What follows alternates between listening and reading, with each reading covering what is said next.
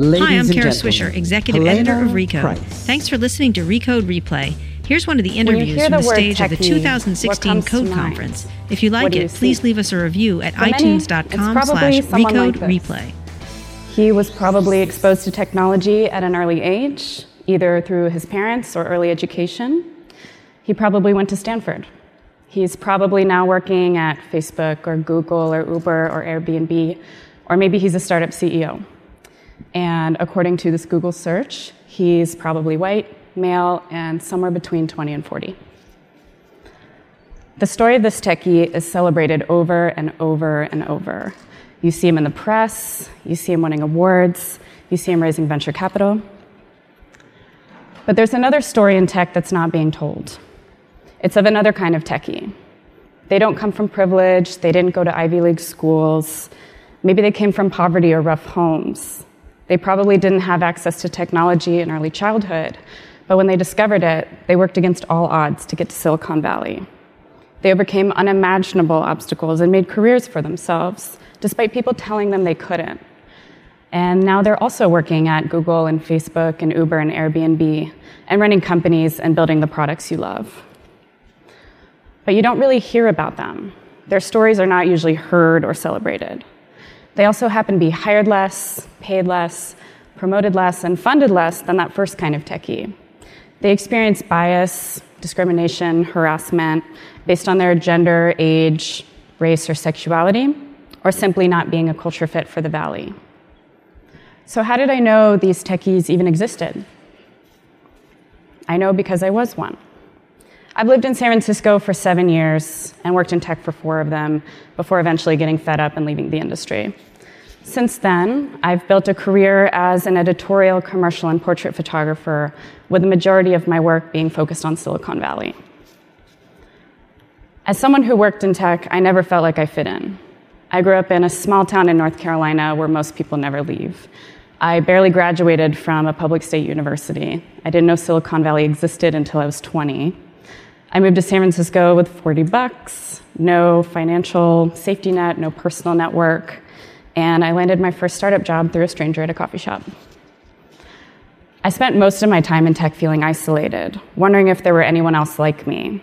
People who didn't come from top tier schools, people who didn't have families or networks to fall back on, people who made it to California with the cards stacked against them. Little did I know they were also out there, also feeling isolated, and years later they would become the focus of my work. Fast forward to today. Tech is in a weird place right now. In 2016, the word techie is not being met with the same admiration it once had. The term has become loaded, even derogatory. It's a word that's become synonymous with privilege and greed.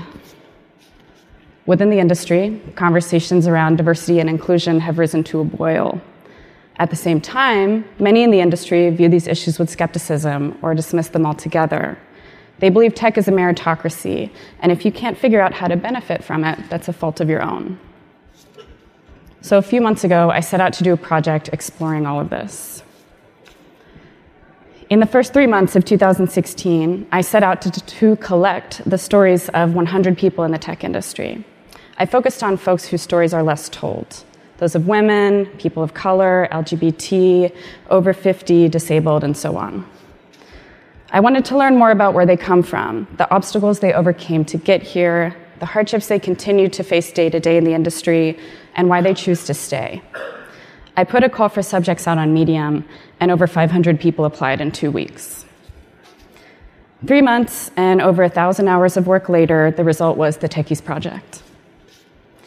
Of the 100 people I interviewed and photographed, 70 were women and 59 were people of color. 25 were LGBT, 23 were immigrants, and 18 grew up in poverty. Most of these folks have never been in the press, and many were sharing their experiences with me for the first time ever. I met folks like Nancy Douyon. She was raised in an immigrant community, actually of illegal immigrants, and eventually put in foster care. She was brilliant, but depressed and failing out of school. She discovered tech as a teenager when strangers noticed her potential and introduced her to the computer clubhouse at MIT. I didn't want to do computer science. I didn't think I could write. I grew up in the hood. I didn't. I didn't have good grades. I had the third lowest GPA in high school. Out of just pure depression. It wasn't because I was smart. right? And here these people at MIT are saying, Nancy, you got this. You've got to like come to MIT. Come to MIT. I can't get to MIT, right? Let alone code, because I mean, these folks are making it sound like it's like a man's job. She now travels the world doing UX for Google. Everett Katigbak, who grew up surrounded by gangs and crime, and at 21 had a child, a music degree, and no plans of being in tech. But eight years ago, even though everyone he knew discouraged him, he took a chance on an opportunity to build out the brand of a little tech company called Facebook. At Facebook, like I had no idea what I was doing. Um, I knew that I'd be focusing on communication design and more of the, the brand aspects of it, but I don't even think we knew what that was at Facebook. And, and again, it was like still early in my career, so like I didn't have any kind of formulated opinions on it. So it's kind of like this perfect storm of like just go with your gut and see what happens. February Keeney, the engineering manager for the community and safety team at GitHub, who spent her first decade in tech presenting as male, and when she transitioned, became aware of the privilege she lost. Me, when I was trying to figure things out and just sort of living in sort of genderqueer life, mm-hmm. and I needed to find a different job, and sort of being determined like I don't want to go any place that won't accept me as I am, mm-hmm. and so presenting very genderqueer in interviews and not getting any offers, mm-hmm. and then finally one day just being like, fine, no nail polish, no lip gloss, button down shirt, tie, just present as male as possible, and lo and behold, that I got an offer. Quite literally, every time I've been brought in for an on site interview, my entire career, and presented male, I've got an offer. And Michelle Morrison, who grew up on welfare and never earned a college degree, who hustled her way from Lori's Diner to Apple, spent five years growing Square from tiny startup to, I, to IPO, and now builds software for those in poverty at IDEO.org. I think as a young woman in America, I have had life changing opportunities because of tech.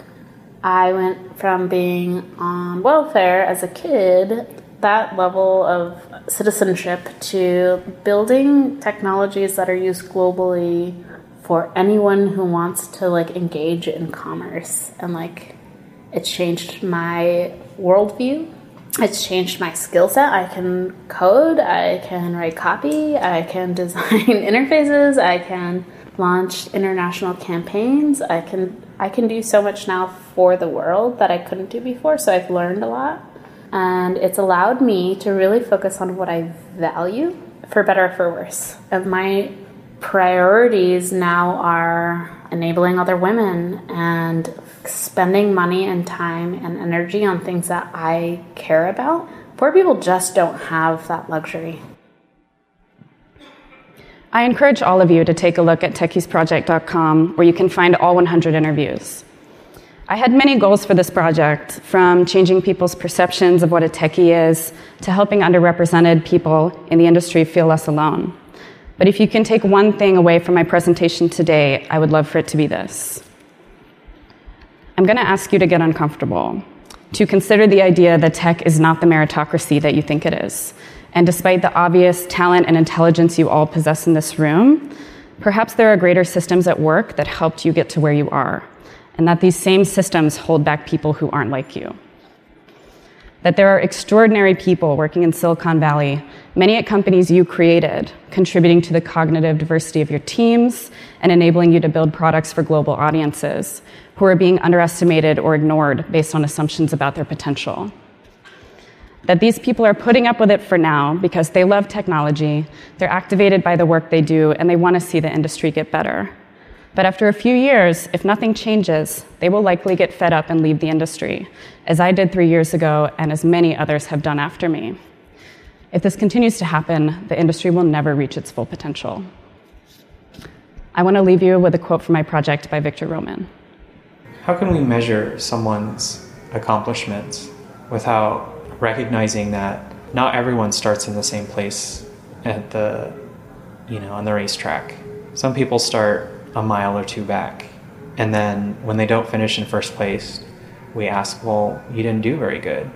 When the reality is they ran faster and they ran longer than any of those other people. The person who ran first place, they just started at a different location, you know. And I think that's an important part of this conversation, you know, about what is that mile or two back? What makes up that distance? Thank you. Thanks for listening to Recode Replay. Remember to leave us a review at itunes.com slash recode replay and be sure to check out our other podcasts. Every Monday, I host Recode Decode, a podcast about tech and media's key players, big ideas, and how they're changing the world we live in. On Thursdays, you can hear Recode Media, where Peter Kafka interviews the smartest and most interesting people in the media world. And on Friday, I host Too Embarrassed to Ask along with Lauren Goode of The Verge. You can find all these shows and more at recode.net or wherever you listen to podcasts.